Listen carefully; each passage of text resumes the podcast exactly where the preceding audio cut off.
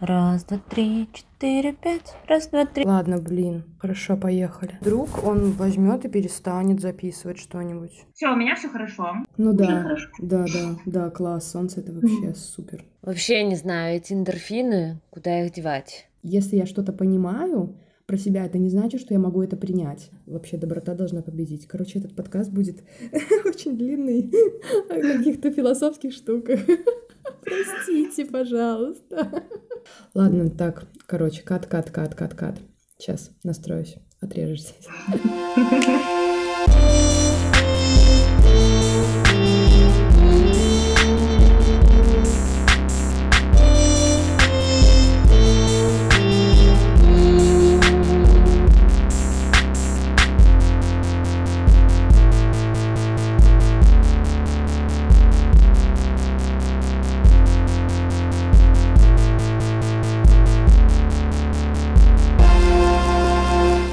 Так, приветики всем, омлетики, пистолетики. Не буду это вырезать, потому что ура, весна. Это летненький, весенненький, свеженький, субботний, солнечный, долгожданный мною выпуск подкаста «Плана больше нет». И сегодня у меня в гостях не просто девушка, а девушка, за которой приятно наблюдать в соцсетях, потому что ты смотришь, фоловишь, образовываешься и каждый раз узнаешь что-то новое. Итак, сегодня у меня в гостях Таня Алипчикова. Привет! Привет, Настя! Сбила тебе твое приветствие своим смехом, но, думаю, он был не очень громкий, поэтому можно это не резать. Мне очень приятно, и я вся красненькая сижу. Ой, ты клубничка первая весенняя. Да. Ну что, Таня, скажи, как твое настроение сейчас? Хорошо, потому что очень приятно разговаривать с тобой, потому что ты мне наговорила приятных слов, потешила мое эго. И потому что весна, наконец-таки, это просто очень приятная штука. Да, это правда. Это реально невероятно, исправляет любой день и вообще поднимает настроение. Итак, мой первый, уже ставший первым, вопрос, который я на самом деле в обычной жизни редко задаю своим друзьям. Но раз уж я начала весь этот хоровод вопросов в своем подкасте, расскажи мне, Таня, кем ты мечтала стать, когда вырастешь? Отлично, у меня сразу есть ответ, потому что у меня была мечта с 5 лет. Я хотела быть актрисой. Такой быстрый ответ тебе. Актрисой? Да. Ого! Потом, когда я подросла, это с 5 лет у меня такая мечта была. Потом, когда я подросла, добавилась еще мечта быть журналисткой лет в 11. Но если вторую я реализовала, и у меня закрылся гештальт, и сейчас не хватает сил на журналистику, то с актрисой эта мечта со мной была всю мою жизнь, вот только она недавно начала воплощаться, но, может быть, я потом про это расскажу. А мне однажды сказала подруга моей мамы, что она поставит ящик шампанского, если я поступлю на актерский. Она такая: я вижу в тебе актрису, и мне кажется, ты пойдешь и поступишь. А я в тот момент была полностью поглощена поступлением на дизайнера и думаю: ящик шампанского, но все равно этого не стоит, и как-то вообще об этом больше не думала. Мотивация не та. Ну да, у тебя же тоже супер задатки для этого есть. А ты никогда не хотела ничего такого попробовать? Нет, вот, кстати, нет. У меня на самом деле был передо мной пример всегда перед глазами моих одноклассниц. Они выступали и были певицами. И всегда выступали на всех концертах, на каких-то праздниках, на мероприятиях. И ездили куда-то, даже выступали, и занимались в студиях. И я задумывалась реально, а вдруг я тоже хочу? Но нет, не тянула. А кем ты хотела быть? Чем ты хотела заниматься? Ого, мне тоже кто-то задал этот вопрос. Моя первая мечта, которую я вообще помню, она была в садике, и кто-то мне рассказал, что дворнику за один двор платят какие-то... Ну, тогда любые, конечно, деньги казались баснословными, ну, какие-то баснословные деньги. И я подумала: класс, это же какой график работы. С утра убрался, сходил на работу, потом у тебя весь день свободен, и получил какой-то невероятный кэш. Я подсчитала свой физический ресурс, и сначала я, правда, хотела реально стать дворником. Но потом думаю: нет, все-таки не то. Потом я видела, как тяжело работает моя мама. Не хотела быть медсестрой, но реально хотела помогать ей вырасти и вот быть ее помощницей. Потом я увидела, как тяжело еще работает моя бабушка. У меня, получается, мама медсестра, бабушка учитель математики в школе. И я думаю, так, надо и бабушке помочь. И поэтому день буду ездить маме помогать, день бабушке буду помогать. Боже, какая ты зайка! Умничка такая! Но я вот не мечтала стать ни медсестрой, не учительница, эти профессии меня вот как-то вообще не привлекали, но у меня было именно желание какое-то помочь им. А я по ним видела, что они уставшие, у них очень много работы, и на самом деле сейчас я понимаю, что это очень энергозатратные профессии, энергоресурсные, ну то есть это правда тяжело. Тяжело работать с людьми, но еще и в конкретно этих сферах у нас, особенно в стране, как-то достаточно прям непривлекательно, я бы сказала. Ну и я поняла, когда подросла немножечко и все это видела, что мне очень нравится помогать людям, но это реально не мои профессии. И потом, когда я пошла в школу, меня моя мама спросила: Настя, ну все, вот важный этап в жизни, ты идешь в школу, теперь надо бы задумываться о том, кем ты хочешь стать, когда вырастешь. Сейчас я, конечно, понимаю, что интересный вопрос к ребенку, которому 6 лет. Вот, и я реально начала задумываться и искать, куда же я пойду, в какой университет буду поступать.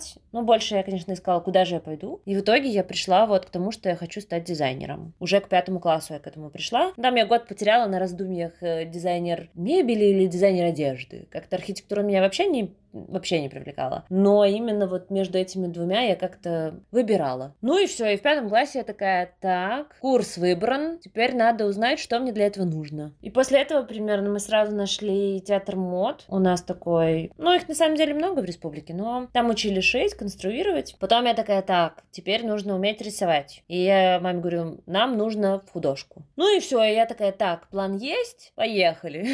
И все, я работала на эту идею. С одной стороны, с другой стороны. Вау, это очень впечатляюще, что ты так рано определилась и к этому шла, и не задолбалась, и тебе было интересно, и в итоге ты реализовала эту мечту. Это же так много лет ты потратила, это очень-очень... Да, на самом деле, да, но не было такой сложности, как-то оно оказалось просто выбрать, и мне это реально нравилось и всегда доставляло удовольствие. И ведь мне и процесс нравился, и мне реально было жалко людей. В 11 классе, когда все не знали, куда им поступать, я смотрела на это с непонятками, типа, люди не решили до сих пор. Ну, то есть, я не то чтобы равняла всех, что все должны были уже решить, но как-то я такая: ой. Потому что для меня стояло только что надо ЦТ сейчас, потом творческие. И все одновременно думали о том, куда им хватит баллов, куда не хватит после ЦТ. И я так смотрела на этот выбор и думала: блин, вот вам сейчас реально сложнее, очень сложно. Потому что, ну, у меня или да, или нет. То есть, ты или поступил, или не поступил, потому что у тебя есть возможность поступить только в один университет, потому что творческий в каждом университете разные, и я понимала, что перед ребятами стоит огромный тяжелый выбор, который я как будто сделала. Ну вот и мне поэтому очень жалко, что в Беларуси, и тогда мне было жалко, и сейчас, что между школой и университетом нет вообще никакого промежутка, и ты реально в школе в таком неосознанном возрасте должен уже решить, чем ты хочешь заниматься или куда ты хочешь учиться, а многие же их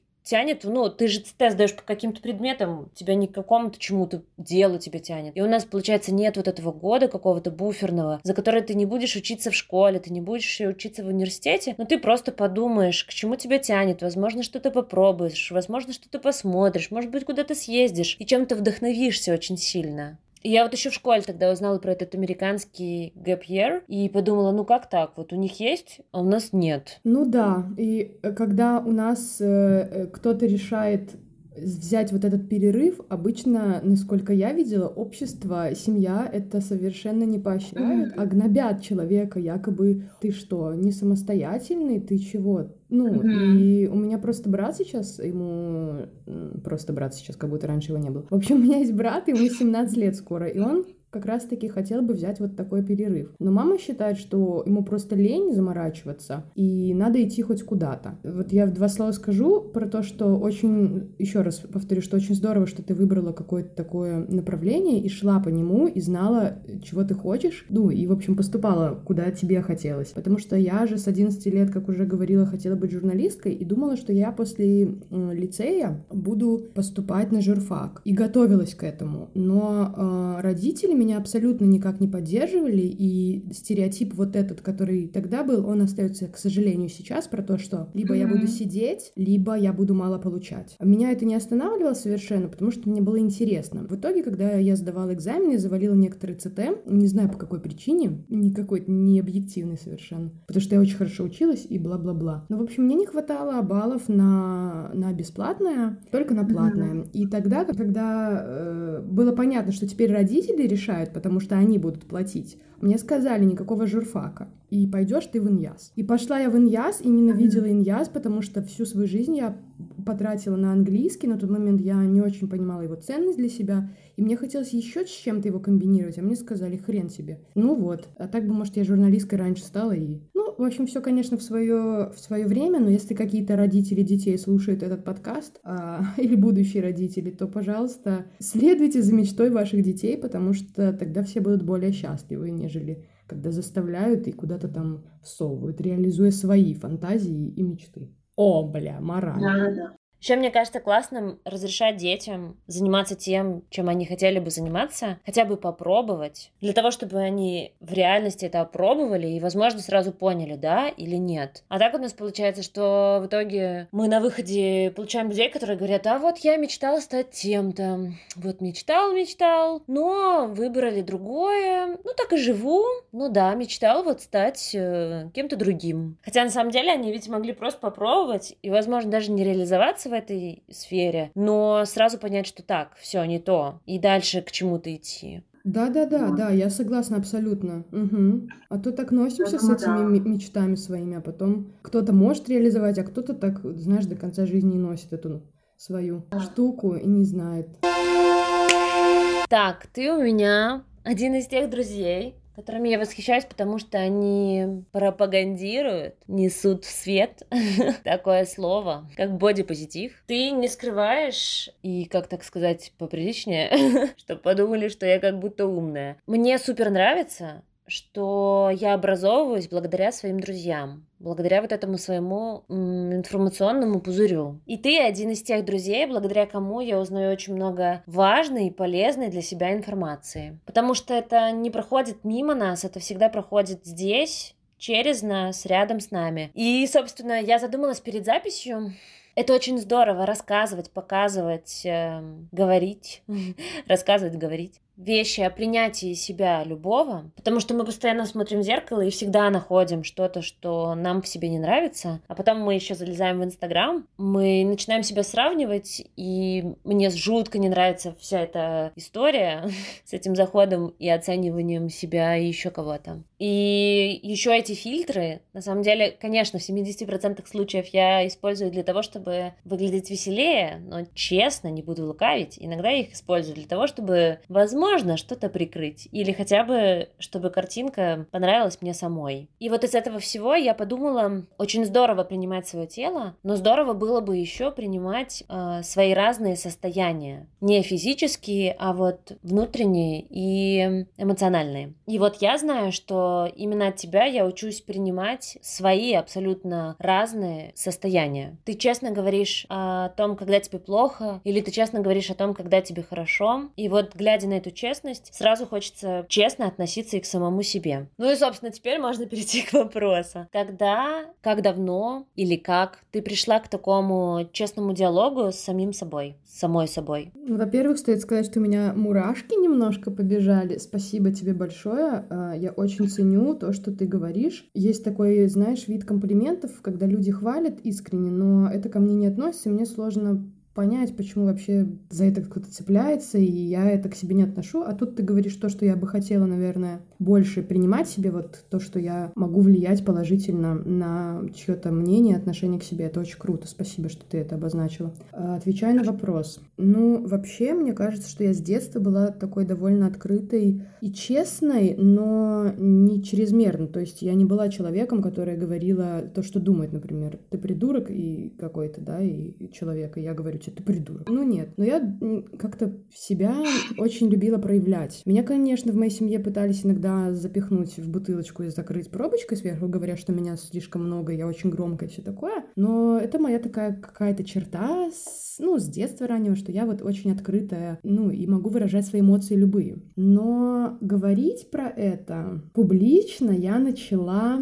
я не помню когда, надо подумать. Наверное, больше всего я начала про это говорить, когда я поняла, что у меня есть особенности психики, а до этого, наверное, лет 5 назад я участвовала в таком проекте, мы делали фотокниги с поляками, и у меня был проект как раз-таки про принятие своего тела, про принятие своей идентичности, своего какого-то бэкграунда, что вот я из постсоветской страны, ля-ля-ля. Почему я это выбрала тогда? Ну, потому что тогда уже было актуально, я несколько лет, наверное, лет 5, у меня было расстройство пищевого поведения, и я так задолбалась с этим жить, что я начала искать какие-то формы, как мне с этим обходиться, потому что просто это прекратить, например, я не могла, да, как никто не может что-то прекратить. И я начала искать какие-то формы и стала себя фотографировать и как-то по-другому, в общем, рассматривать все вот эти свои проблемы, потому что стало тогда понятно, и сейчас это еще более очевидно, что если я что-то понимаю про себя, это не значит, что я могу это принять, полюбить вдруг. Мне не нравится в некоторых последовательницах бодипозитива то, что есть вот такая мысль: мы должны себя любить и принимать любыми. Все, если ты этого не делаешь, значит ты, блять, что-то с тобой не так. Надо себя любить, надо. Ну, а по сути это очень-очень сложно. Как я могу себя любить, если мне что-то, ну, прям принимать? Я могу с этим как-то жить, да, комфортно, некомфортно, стараться более комфортно, но прям, чтобы вот я посмотрела в зеркало, подумала: так, у меня есть 10 килограммов, которые мне мешают, ну, похеру, я себя так сильно люблю, но так это не работает. В общем, начала я это все делать лет 5 назад, открыто говорить о себе. И когда у меня появились, не появились, а я поняла, что у меня есть особенности психики, и после того, как я обратилась к психиатру, и это было подтверждено, мне поставили диагноз биполярное расстройство второго типа под вопросом, потом с годами его подтвердили, хотя я до сих пор иногда обесцениваю, считаю, что это неправильный диагноз, особенно когда мне очень хорошо. Вот, и поняла, что у меня есть депрессия, и мне как-то стало, во-первых, понятнее, почему я такая, а во-вторых, я решила про это больше говорить, в первую очередь для себя, чтобы это принимать в себе, а потом уже для других, чтобы меня другие принимали и понимали, почему я веду себя так или иначе, потому что, например, в период депрессии я не могу сказать: у меня депрессия, не трогай меня, пожалуйста. Ну, у меня нет на это сил. Я стала рассказывать про это постфактум, чтобы люди понимали, кто я такая. И в третью, не последнюю очередь, для того, чтобы те, у кого есть проблемы, тоже понимали, что они не одни. Мне не нравится Инстаграм как раз-таки тем, что там все время отличная супер картинка. И я очень рада, когда появляются живые, настоящие люди, которые плачут, смеются и рассказывают, как есть. И я рада, что я одна из них. Я на самом деле, если чем-то горжусь в жизни, то это тем, что я пошла на психотерапию, и тем, что я вот такая человечиха, такой человек, который показывает, как есть. Я капля в море, потому что, ну, много такого контента все равно еще остается. Улыбаемся, машем рукой, дети у меня самые красивые в мире. Не, ну все круто, но это не вся картинка, и потом у людей искажается восприятие вообще мира, своей жизни, начинаются реальные какие-то расстройства, блин. Ну да, но тут я хочу сказать, что мы с тобой еще то поколение, которое помнит мир без Инстаграма, интернета. И первые фотки в Инстаграм мы выкладывали в каких-то рамочках, без каких-то подтекстов. И это было всегда очень честно. И я реально очень хорошо помню, как именно на вот этом честном мы все перешли из Контакта, в котором начался этот тренд с статусами, какую-то очень честную соцсеть Инстаграм, которая начиналась, по крайней мере, у меня везде с каких-то очень правдивых, живых фотографий. И это реально был какой-то очень честный контент. И я недавно залезала и смотрела, что у меня там в самых первых постах, а я не удаляю их специально. У меня там есть ярлычок от Липтона. Я сделала просто фотку, что-то написала, и в этом не было какого-то такого сакрального смысла. А вот сейчас все это пришло к какой-то очень красивой картинке. Даже когда люди топят за честность, за реальные какие-то эмоции, все равно я вижу очень много навязанного вот этого вот красивого контента. А ты одна из немногих.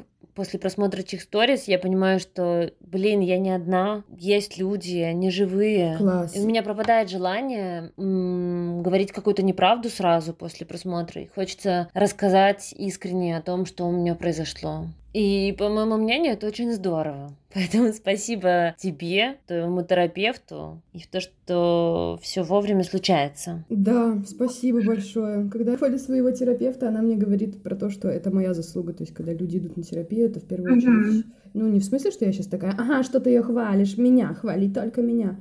А к тому, что если кто-то думает про то, пойти на терапию или не пойти, и решается пойти, то и вся работа дальше, это в основном работа человека. Этим можно потом гордиться, да, не знаю, нахера я это рассказываю, это можно отрезать будет. Нет, это классно, это еще один повод для гордости самим собой, а мы, на самом деле, не так часто гордимся собой. Да, да, да. Потому что мы не привыкли, и классическая история, это ты запустил, как, например, Илон Маск, какую-то невероятную систему, которая помогает всем остальным, и вот этим можно гордиться. Ты полетел на Луну, и этим можно гордиться. То есть это всегда какие-то глобальные вещи, а маленькими вещами нам как будто и не хочется гордиться, и нету даже такого, даже, ну, мы даже не задумываемся. Очень редко получается, да. Поэтому да, это повод для гордости, и если хотите, следуйте совету Тани, и у вас будет еще один лишний повод для гордости.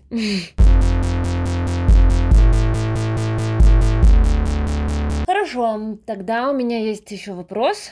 Помогло ли тебе вот это открытое фиксирование своих чувств? И от того, что ты транслируешь, смотришь все это, оцениваешь, и тебе становится ли легче? Или все-таки это просто часть тебя, выражение тебя, просто какое-то твое продолжение? Ну, когда я начала этим делиться, мне определенно, ну, то есть моя мотивация была, чтобы мне становилось, наверное, как-то легче, потому что я говорила про вещи, про которые вот я не могла рассказывать вслух, допустим. Только разве что на терапии, и то не всегда, наверное, тогда еще. Поэтому это был мой способ высказывания какого-то. Еще были такие моменты, когда у меня начался период, потом я уже это узнала, гипомании, я была супер бодра, весела и прочее, а потом у меня были американские горки, и я скатывалась в депрессию, и на тот период, это было 2,5 года назад, и я пилила столько сториз, что когда мне стало легче, когда прошло какое-то время, я начала принимать медикаменты и вышла в фазу стабильности психической, я посмотрела эти истории, и мне было очень стыдно. Мне было настолько стыдно, я вообще не понимала, почему люди их смотрели, почему от меня не отписывались, и как этот маразм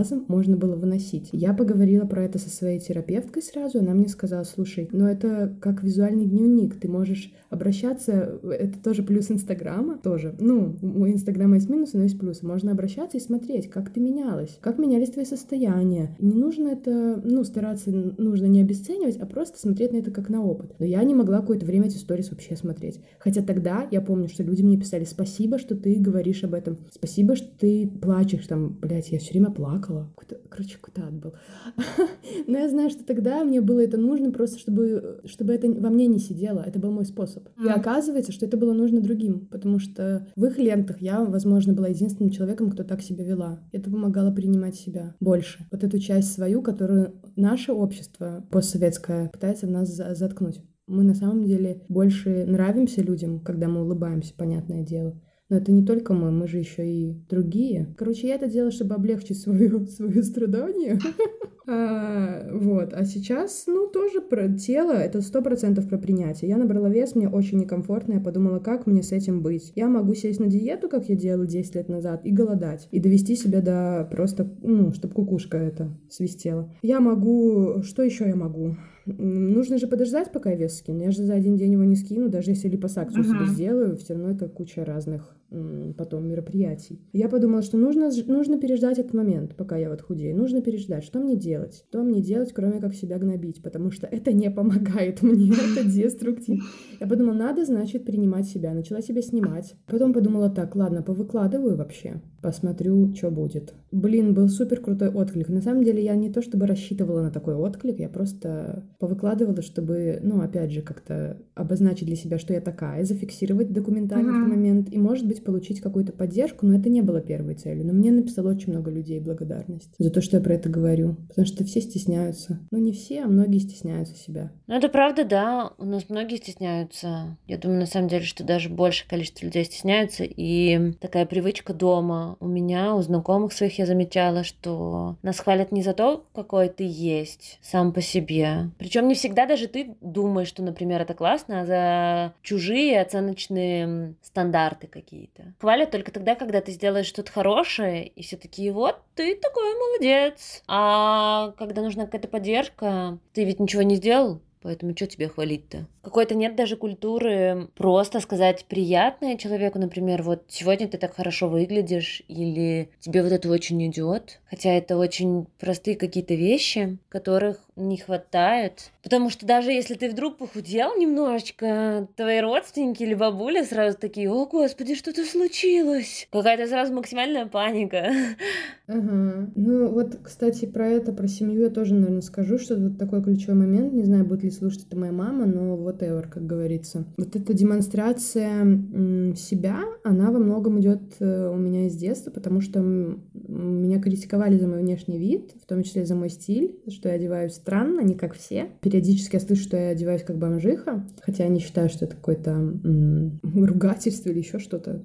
Супер стильные, стильные это люди. И что я там то худею, то там еще что-то. Короче, меня постоянно критиковали, и мне, ну, возможно, тоже хотелось какую-то, знаешь, такую позицию не то чтобы принять внутреннюю, но и сказать миру, а я такая, вот я такая. И поэтому тоже я стала это все публиковать. Мама смотрит, ей не нравится, конечно, но у меня уже другое к этому отношение. А она высказывает это? Да. Ну, это, в общем, такой еще внутренний протест, вот то, что я не сказала, что про принятие, мне хотелось, чтобы было принятие, возможно, мотивировать кого-то, поддержку получать, и в том числе это был мой протест обществу, что я такая, и я не собираюсь это скрывать. Ну, идите нахер. Ну, это я так сейчас говорю. На самом деле, иногда мне, конечно, тоже сложно. А, особенно в каких-нибудь маленьких городах или... Ну, не хочу эту тему очень как-то долго говорить про одно и то же, но все-таки это важный момент. В общем, я одеваюсь так, как мне хочется, так, как я чувствую. У меня нет цели эпатировать. Да, иногда, как я сказала, есть протест, что я не буду как все. Но это, наверное, такое в детстве уже прошло, а сейчас просто это мой стиль, и я так самовыражаюсь по-разному. Хочу так одеваюсь, хочу так стригусь, хочу так. Потому что, ну, ощущение такое, настроение такое. Хочется, например, скинуть груз, и я бреюсь. Или еще что-то.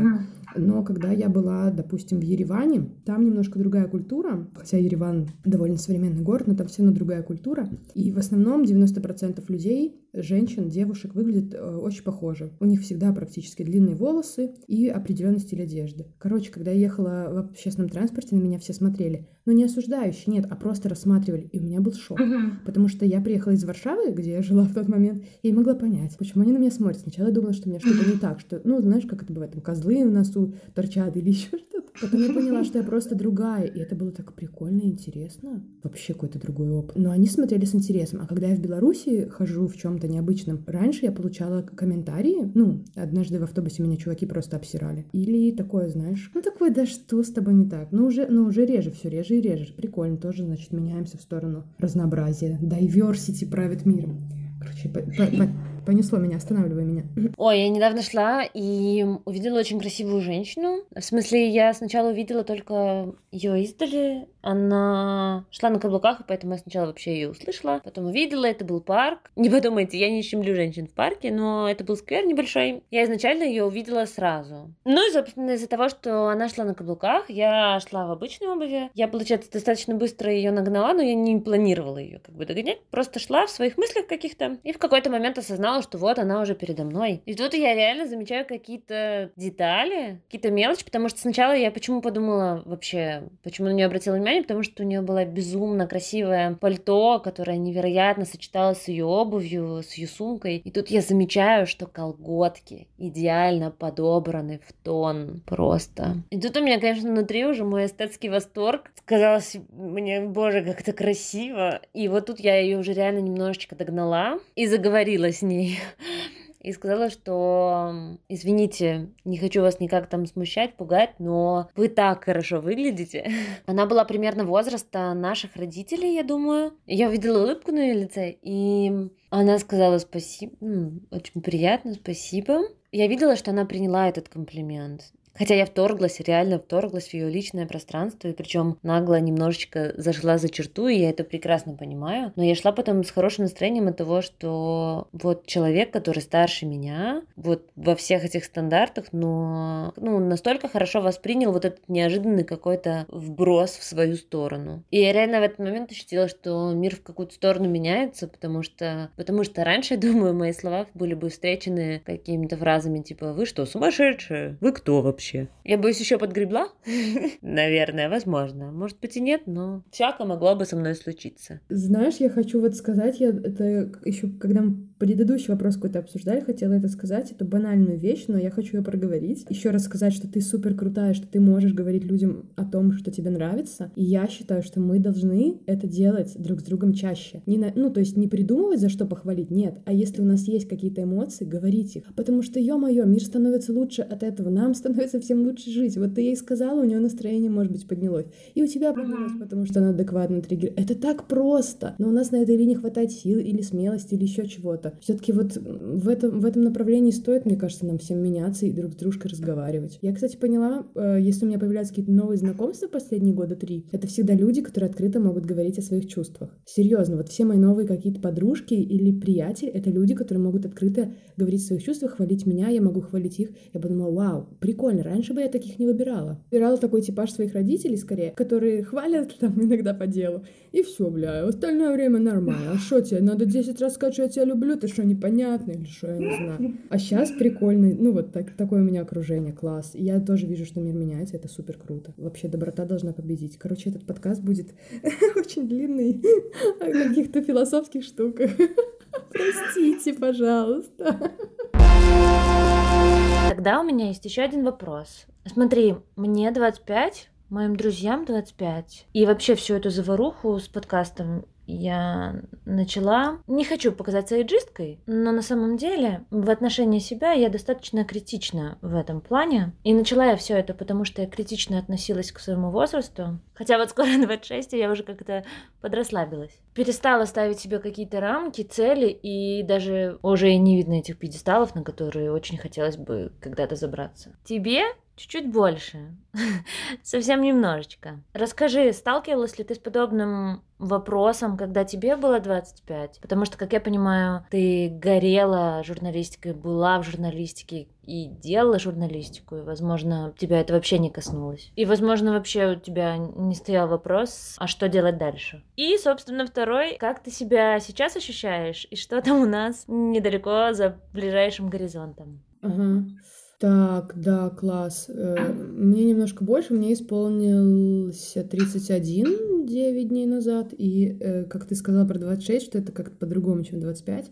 У меня не было кризиса в 25, у меня 25 было просто супер прогрессивным годом каким-то, продуктивным, не прогрессивным, а продуктивным. Я попала на программу обучающую, мы в Европе обучались, в смысле у нас сессии были дистанционно в разных городах, я познакомилась с супер крутыми людьми, и 2 подруги мне там появилось. Я какое-то новое направление для себя попробовала, это был культурный менеджмент, да. И я тогда путешествовать начала больше.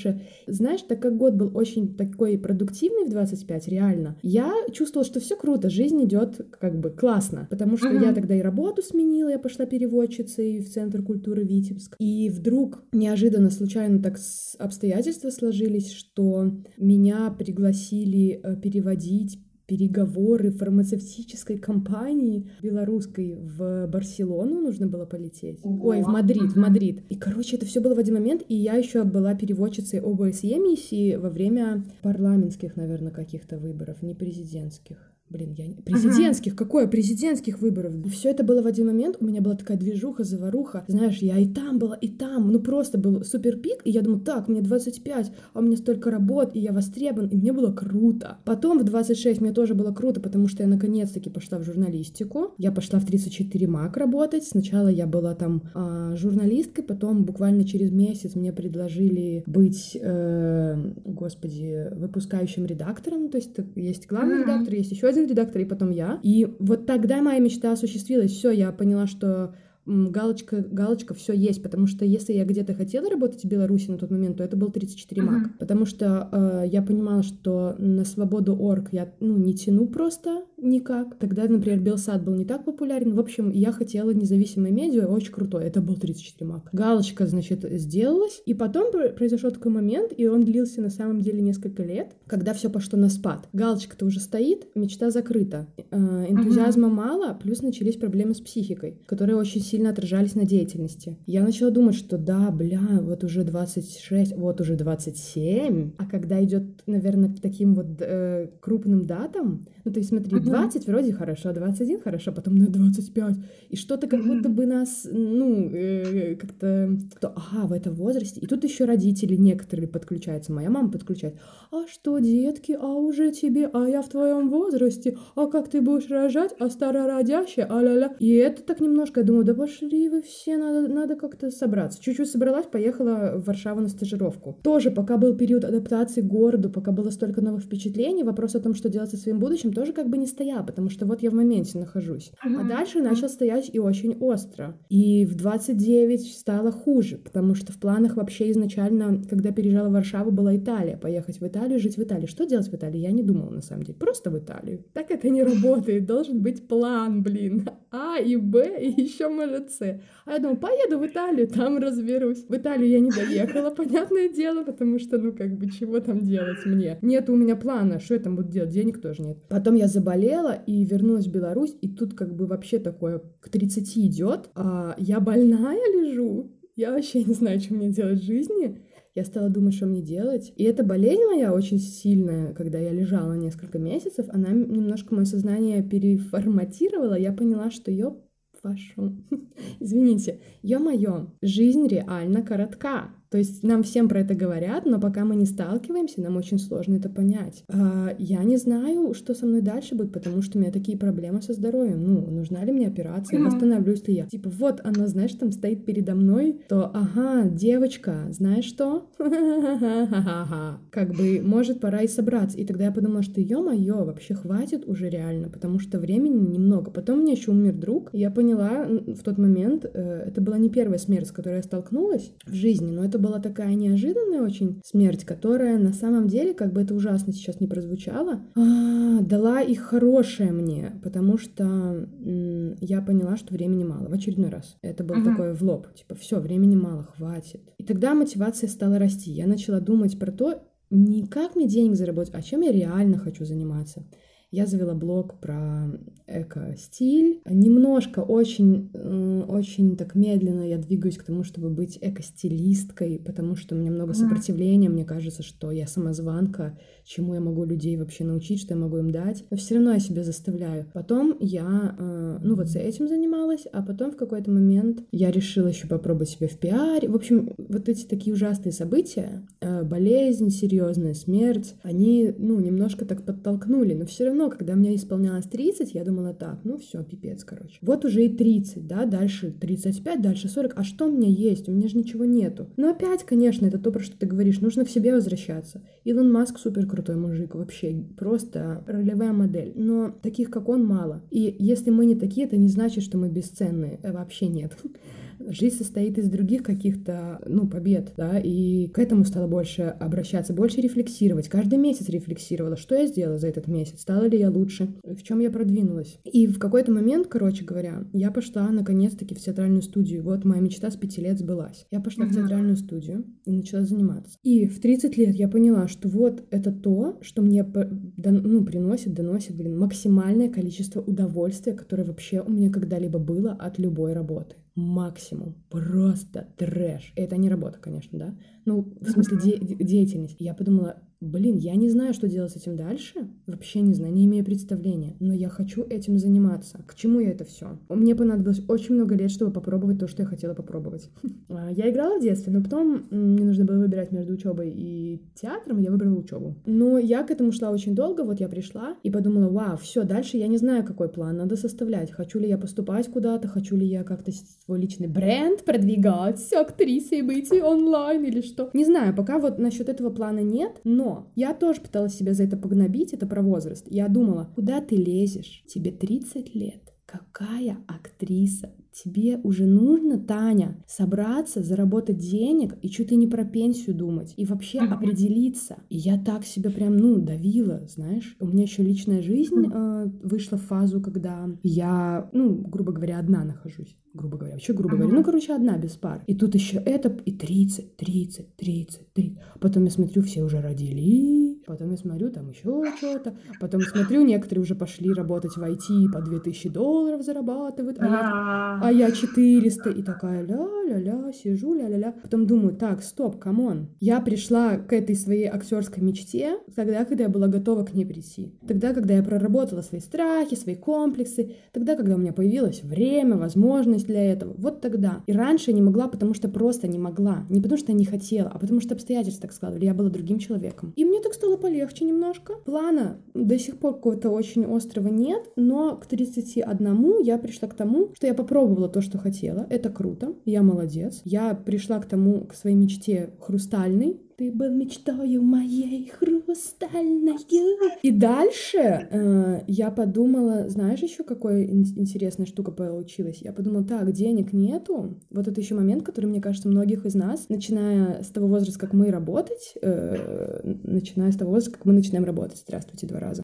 Простите, давит на нас. Типа, где взять денег, как заработать, сейчас я придумаю, а что, я не знаю, что придумать, и я, думаю, так, надо, может, актрисой стать и зарабатывать, потом думаю, так, стоп, не нужно изобретать велосипед, нужно зарабатывать тем, чем умею, и я начала английским заниматься, снова углубленно, людей учить, и подумала, вот прикольно, у меня теперь есть большая финансовая возможность, обеспечу свою жизнь, и тогда мне остается время, чтобы заниматься своей творческой жизнью, то есть, когда нет денег, очень сложно как-то находиться в ресурсе. А тут я так себя обеспечила немножко подушечкой такой. Буду делать то, что умею, и то, что нравится, то, от чего не тошнит. И составлять планчик по развитию своей актерской параллельно. Не бросаться. Сейчас стану дизайнером и создам коллекцию из переработанных материалов. Меня заметит Стелла Маккартни, и мы захерачим с ней вместе что-то. Не такими рывками. Нужно понимать, что не всегда получится рывками, очень редко получится рывками, и медленно, спокойно. Возраст сейчас, к счастью, становится не такой острым критерием. Есть гигантские примеры того, как люди невероятно круто, во-первых, выглядят не на свой возраст. Да. Есть примеры того, как люди начинают свой бизнес в позднем возрасте, и наша жизнь, она увеличивается, в смысле длительность ее. Это тоже очень круто, что мы живем дольше, и уже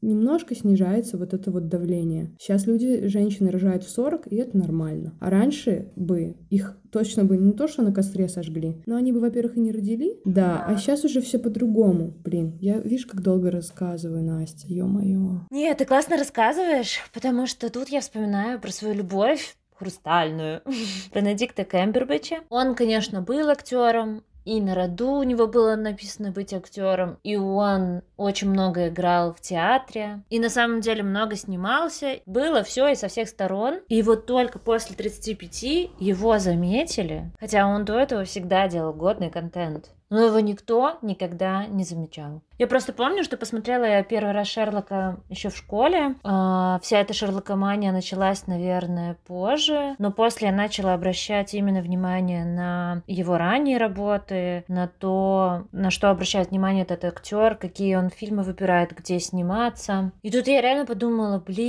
он стал известным в 35. И это реально меня столкнуло с тем, что я поняла, что ты можешь заниматься тем, что тебе невероятно нравится.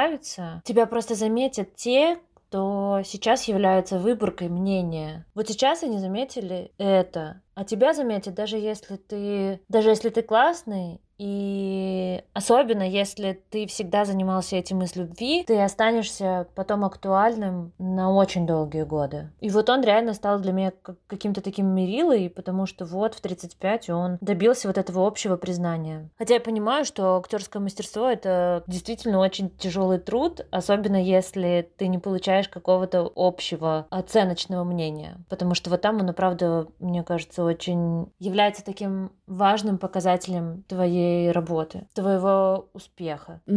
А некоторые начинают так поздно. А еще знаешь, что я подумала? Что вот у меня была такая идея со всеми этими инстаграмами, там еще чем-то. Я думала, сейчас я придумаю какую-то, в общем, штуку, вот буду про принятие говорить, потом у меня будет много подписчиков, я стану известной, потому что у меня есть такой момент тщеславия, это для меня важно. Все-таки я уже могу это признавать, и это тоже большой такой прогресс. Так, мне станут, и потом, может, рекламные контракты какие-то. Ага. И я все сидела такая и ждала, знаешь, когда же идейка придет, когда же там что-то, а что не подписывается, а что тот, потом подумала, так, блин, ну как бы это тоже так не работает, и можно ждать бесконечно, и вот делать то, что не, нравится, но не то, чтобы прям лежит душа, и ждать этого момента, ждать, когда же там что-то. А можно делать то, что нравится, просто потому что это нравится, и тогда это будет приносить больший доход и удовлетворение, чем попытка придумать там что-то. Ну, Кэмбербэтч крутой, и супер крутой сериал с ним, я думаю, ты смотрела, раз ты его любишь, Патрик Мелроуз. Это жесть. В HBO он был в графе комедии. Я как-то думаю, что мне посмотреть? Он был в категории комедия. Думаю, блин, странно, конечно, такой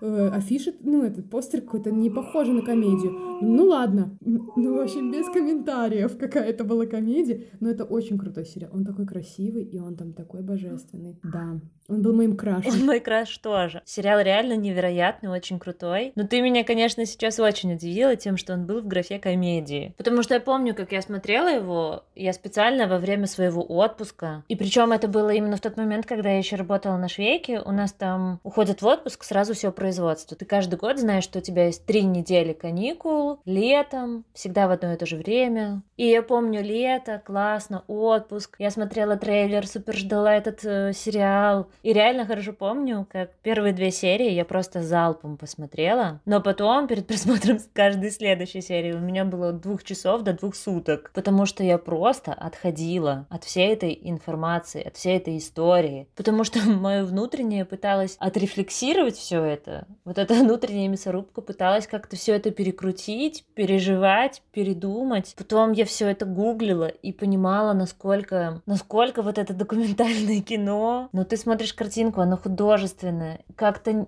соотносишь все это. В общем, осознать, что это была реально правда, каждый раз осознавать, что вот это все, это реальный мир, и это не самая, причем жестокая история еще в этом мире. Оно было как-то очень непросто. И вообще тяжело как-то было смотреть. Хотя я наслаждалась просмотром, потому что, опять же, повторюсь, картинка, игра актеров просто на такой высоте. Но комедия, это, конечно, такой какой-то нервный хохот сразу у меня внутри. Потому что, когда погода была просто волшебной, обстановка максимально, такая располагает к тому, чтобы ты просто наслаждался фильмом, но насколько тяжело. Тебе просто морально тяжело смотреть. Да, комедия, конечно. Я просто в шоке. Я хотела им жалобы написать. Я не посмеялась там ни разу. Но если кто-то не видел... Посмотрите, да. Обязательно. Это просто...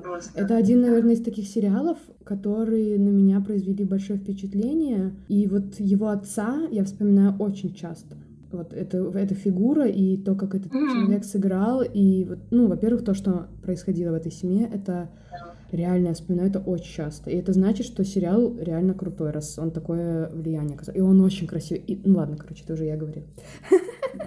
Но если вспоминать вообще про сериалы, минутка рекламы, есть супер неизвестный сериал, который называется «Немножко за 40». И мне кажется, там всего 4 серии, точно не помню. И, собственно, изюминка, там играет молодой Кэмбербэтч, такой вообще сладкий-сладкий. Такую пуську-пупуську.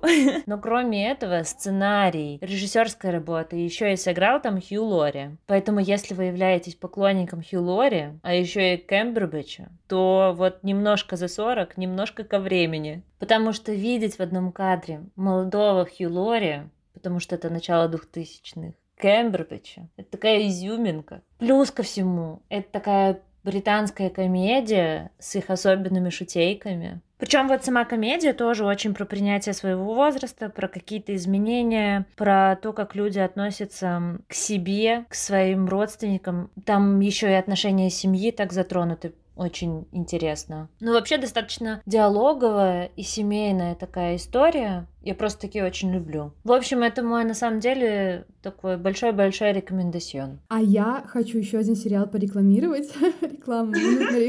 Но он тоже в тему. Про возраст. Вот мы говорим, да, про то, что возраст. Вот. Я посмотрела невероятный сериал. Называется «Грейс и Фрэнки». Да.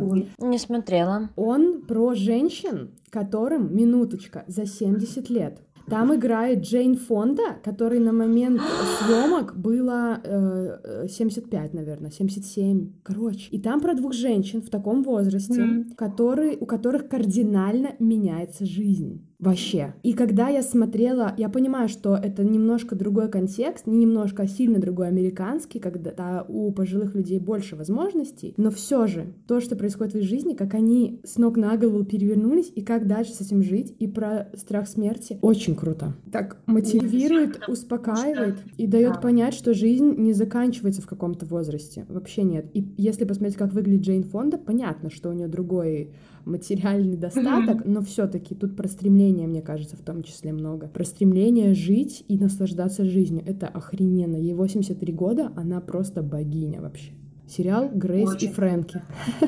Я уже загуглила, уже смотрю картинки параллельно. И еще вижу, что там 7 сезонов. И это очень классно. То есть еще и несколько. Ого, это класс, это со старта супер. Потому что мое любимое, кроме бытового жанра, это смотреть фильмы про пожилых людей, про их жизнь. Просто обожаю. Потому что вот сразу мне вспоминается фильм «Весенние надежды» про кризис в отношениях, когда вы вместе уже 50 лет. Я просто настолько увлечена вот этим подтверждением того, что ты в любом возрасте сталкиваешься с одними и теми же проблемами. Да, классно. Супер сказала.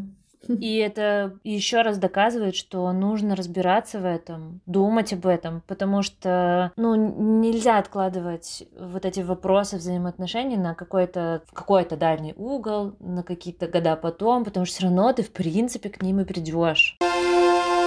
В общем, так, что я хочу сказать в конце, отрезюмировать. Спасибо большое, что рассказала про свой опыт, про этот опыт 30. Все мы после 25 в эту ямку к 30 уже скатимся. Я думаю, будем закругляться. Да, давайте подведем итог. Ребята, возьмите ручки, карандаши, что вы выучили за этот подкаст, за эти сколько-то там минут.